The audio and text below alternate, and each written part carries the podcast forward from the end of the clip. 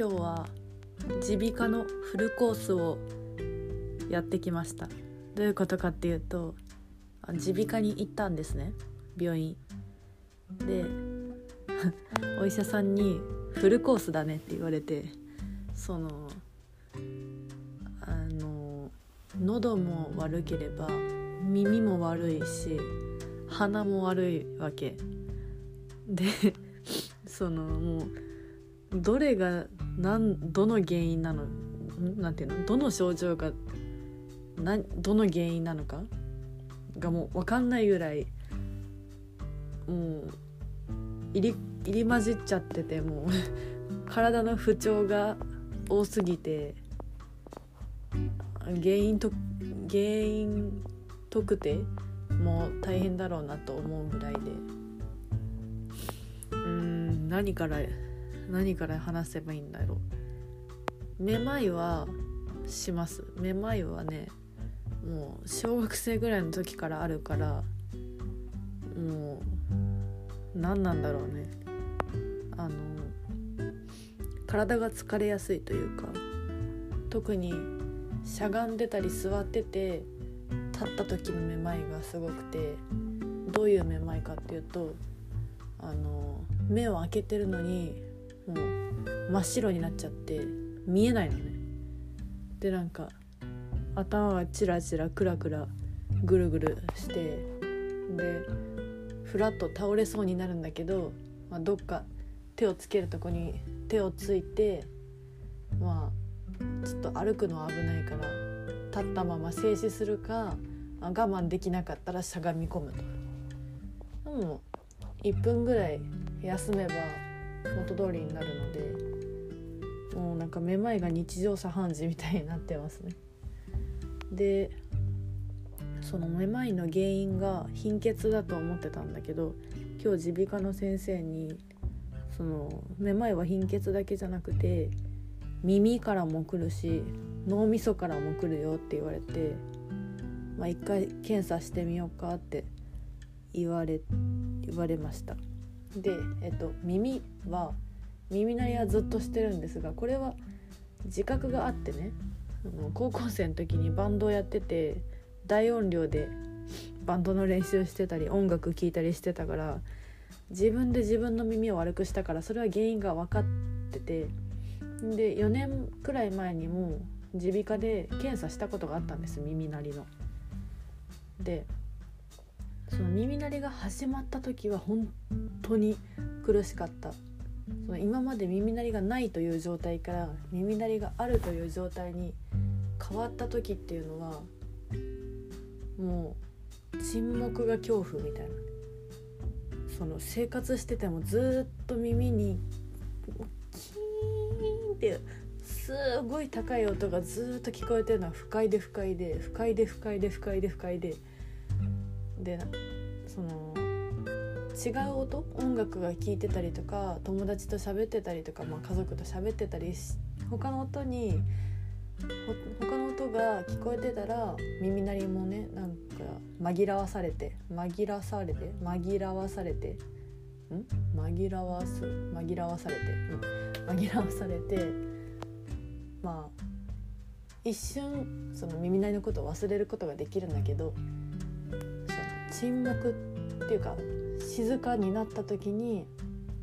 耳鳴りは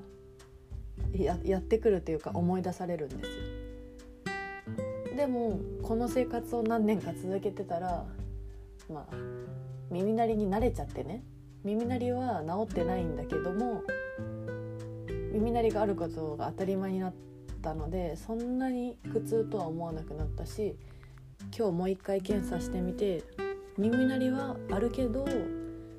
その音も耳鳴りの大きさ耳鳴りにも大きさがあるんだってね。耳鳴りの大きさもそんなに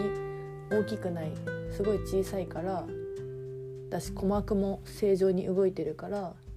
聴力としては問題はないよって言われたのでまあ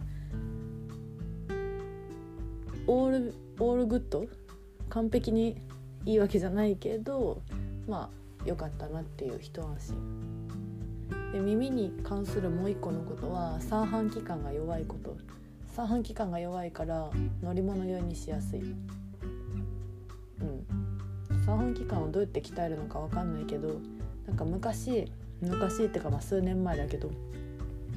VR の実験をしたことがあるのね。どういう実験かっていうと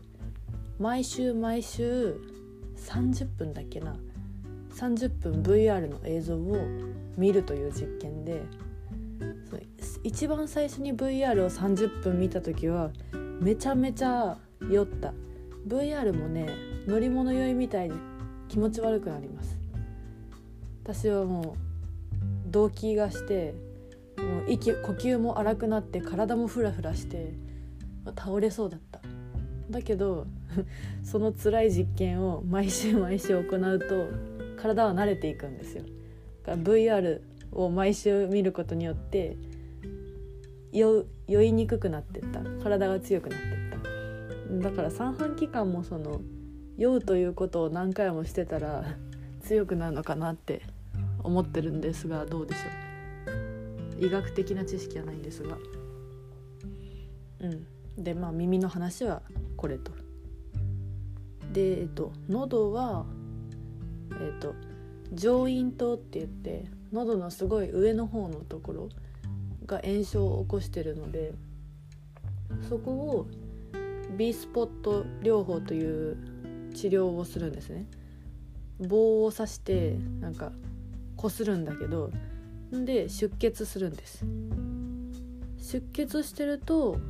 まあ、炎症を起こしてる証拠だし出血すればするほど効果があるっていう風に先生は言っててこの上咽頭の炎症がどういう症状があるかっていうと喉の異物感とか声がしわがれるとかなんか私歌うことがすごい好きなんですけどこの上咽頭が炎症を起こしていることで声が出しづらい。声高い声が出ない。だから今も ま言い訳みたいになるけどもっといい声が出せるのに全然いい声が出てない。すごく話しづらい。しなんかあんまり喉をたくさん使うと咳が出てくる。喉の異物感とかモヤモヤとかなんか喉の奥に何かがくっついてる感じ。でなんか鼻から鼻水が喉に流れるような感覚。寝る時もなんか呼吸はしづらいし。苦しいです。でなんかこれに関連してその上咽頭が炎症を起こしてると全身がだるくなるんですって。私はすごい全身が疲れが取れなくて その20代でまだ若いのに体がボロボロなんですね。うんなんか朝起きて朝からだるい。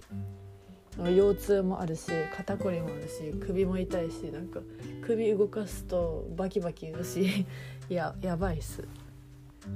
でえっとまあとにかくその上咽頭の治療がめっちゃめちゃ痛いんですね。痛いからいつも涙流してでその先お医者さんの先生に「頑張ったね」って褒めてもらうっていうね。もうこれは自分との戦いでもありますね。自分がその痛さに負けずに治療を頑張るかっていう 戦いです。でえー、っと喉はまあ上咽頭でしょで鼻鼻はなんか鼻水が出るのが上咽頭の炎症のせいかなと思ってたんですけどちょっとひどくなってきてるからもしかして今まで花粉症じゃなかったのに花粉症になったのかなと思ってそれも先生に相談したらじゃあその抗体検査アレルギーの検査してみましょうねって言われて血液を採取しました。だから今日で耳鳴りの検査もしたでしょ？なんか防音のボックスの中に入ってヘッドホンつけてなんかいろんな高さの音をピーピーピーピーとかピピピとかピピピピとかなんかいろいろ聞くんだけど、まあ、それで耳鳴りの検査したでしょ。で血も取ったでしょ。喉もやったでしょ。マジでフルコースですよ。まあ原因が特定できればいいんだけどね。でそのめまいの原因が貧血だと思うんですよっていう話もしたから血を取ったついでにアレルギーの検査もするし貧血の検査もしてくれるって。なんと優しいこと。あ心拍も測ってもらったけどなんか私普段全然なくて70から80かなって思ったけど多分それは低すぎで多分90ぐらい。えっとデフォルトの私の心拍は90ぐらいだけど今日は100なんとかまであったからあ高いと思って。まあその高かった理由は自転車に乗って耳鼻科に行ったからかなと思うんですけどでなんかそれも言ったらあの私のお母さんが低血圧で私も低血圧なんですねだから「遺伝ですかね?」とか言って言ったらその心拍とか血圧に関しての遺伝は私は知らないねって先生に言われちゃって「あそうっすか」みたいなその低血圧も遺伝のせいかなと思ってたけど それは違うらしい。うん。うんうん。あとなんか他にも言おうとしたんだけどなんだっけな。うん。低血圧だけどまあそれは関係ないと。うん。はい。とにかく治療を頑張ります。また明日。